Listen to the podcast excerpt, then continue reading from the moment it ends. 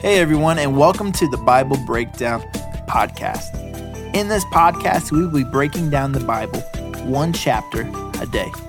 Whether you are a new believer or have been following Christ for a while, we believe that you will learn something new and fresh every single day. So, thank you for joining us, and let's get into breaking down the Bible together. Well, hello, everybody. Welcome back to the Bible Breakdown Podcast with your host, Pastor Brandon. Today, Joshua chapter 4. And if I could give this one a title, it would be Don't Forget to Remember. Don't forget to remember. I don't know about you, but I feel like that life is just moving at a pace that sometimes I forget to look back and remember what God has already done because I'm already on to the next prayer request, the next thing, the next need that I forget sometimes to remember to look back. And that's what we're going to talk about today and the power of remembering the goodness of God. But as always, before we do that, if you wouldn't mind doing me a favor, if you're looking at this on the YouTubes, I would love for you to like, share, and subscribe this. Let other people know that, man, you are reading through the Bible every day and what God is doing in your life because of it. If you are listening to this on the podcast, you are my favorite. and I would love for you to go and leave us a five star review.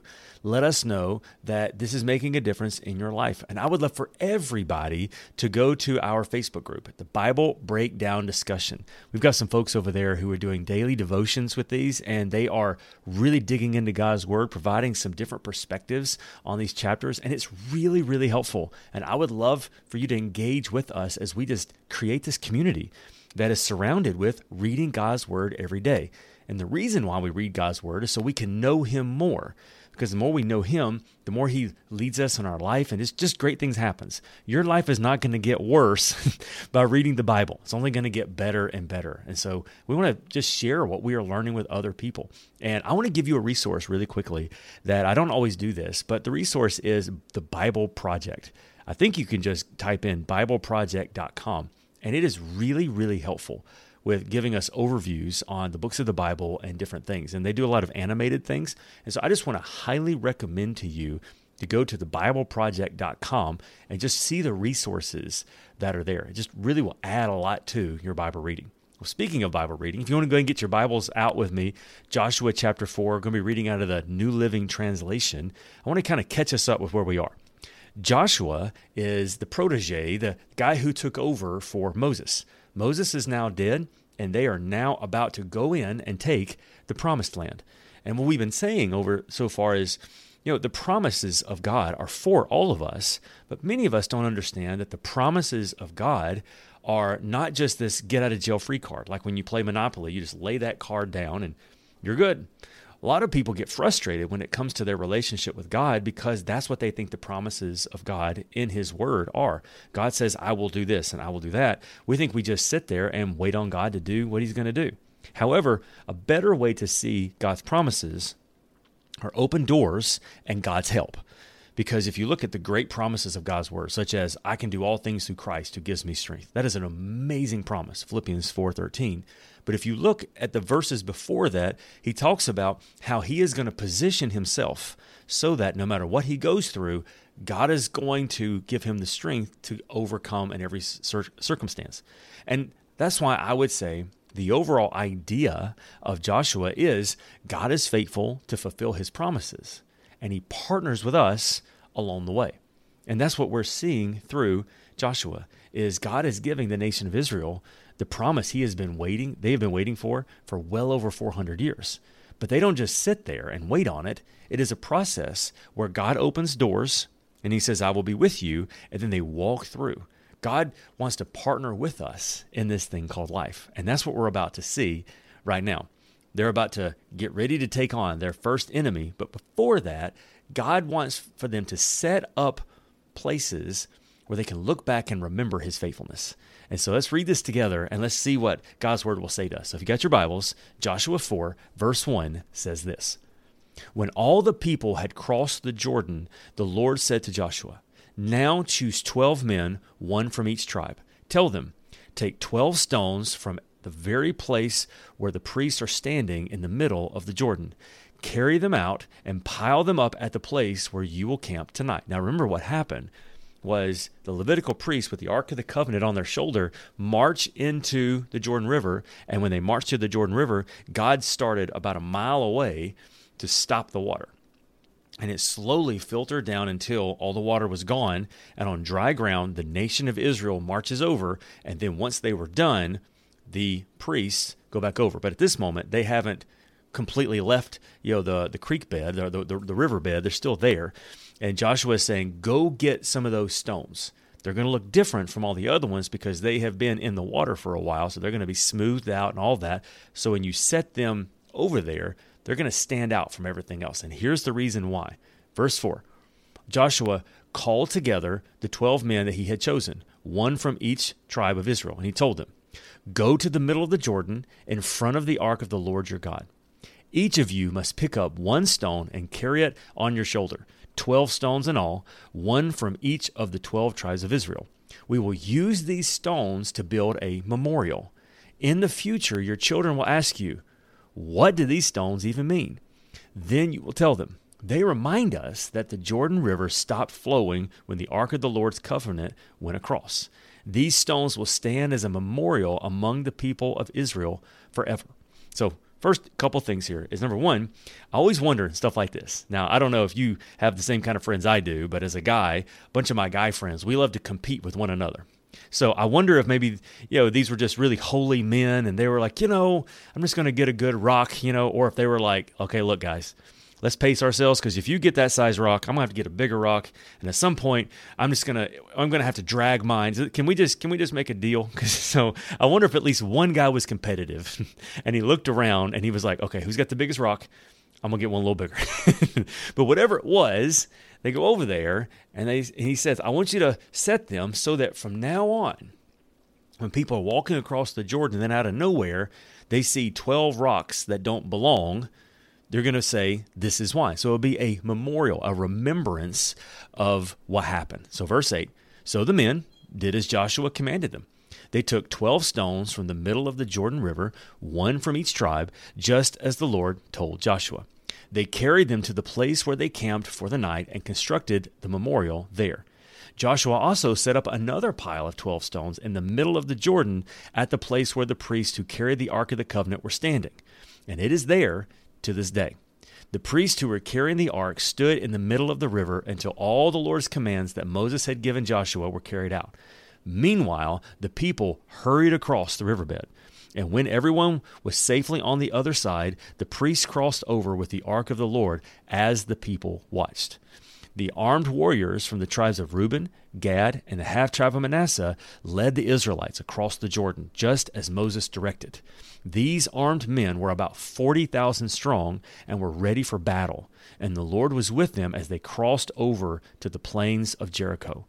That day the Lord made Joshua a great leader in the eyes of all the Israelites, and for the rest of his life they revered him as much as they had revered Moses.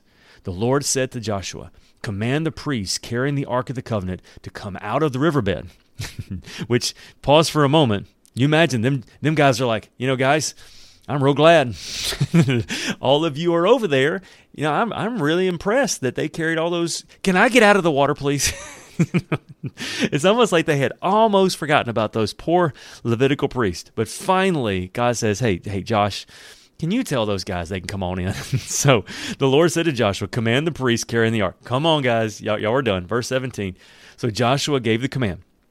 As soon as the priests carrying the ark of the Lord's covenant came up out of the riverbed, and their feet were on high ground, the water of the Jordan returned and overflowed its banks as before. So it wasn't just those guys, but even the water was like, Can we go, please?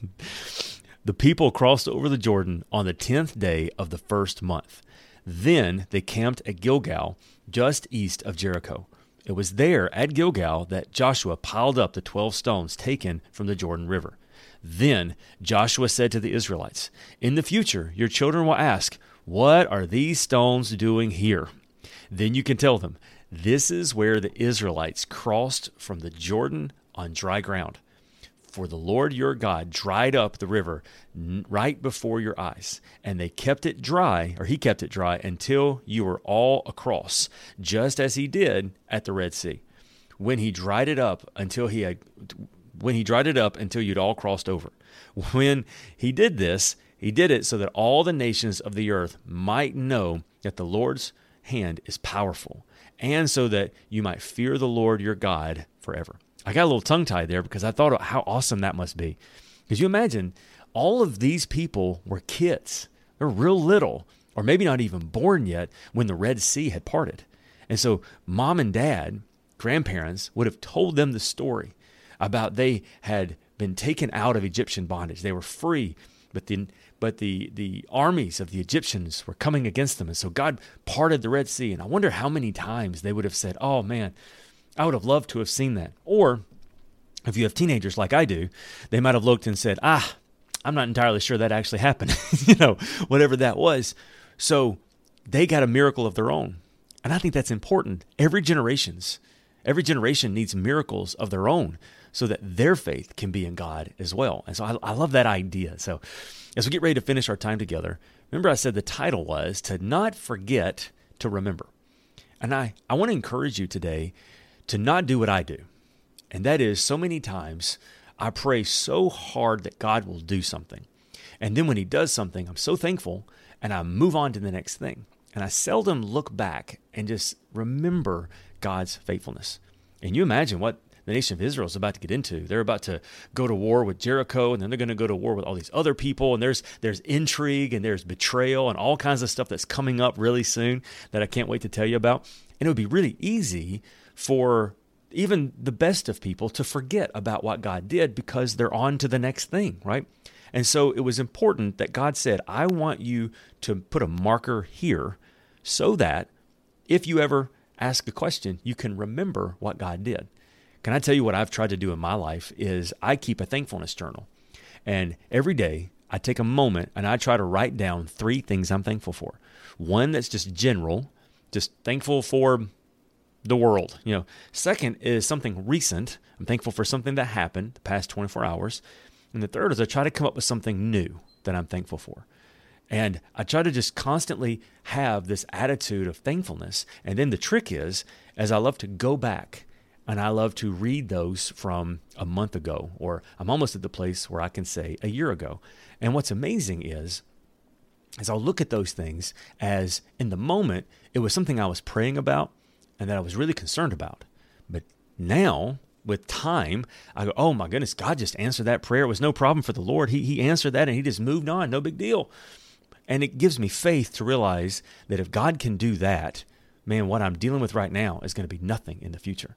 And I wonder if that's what would happen with the nation of Israel. When they're looking at Jericho, they can look back at those stones and go, if God can part the Jordan, then he can take care of this. Later on, when intrigue happens and when they're defeated for a little while, they can look back at that pile of rocks and go, if God can part the Jordan, he can do anything.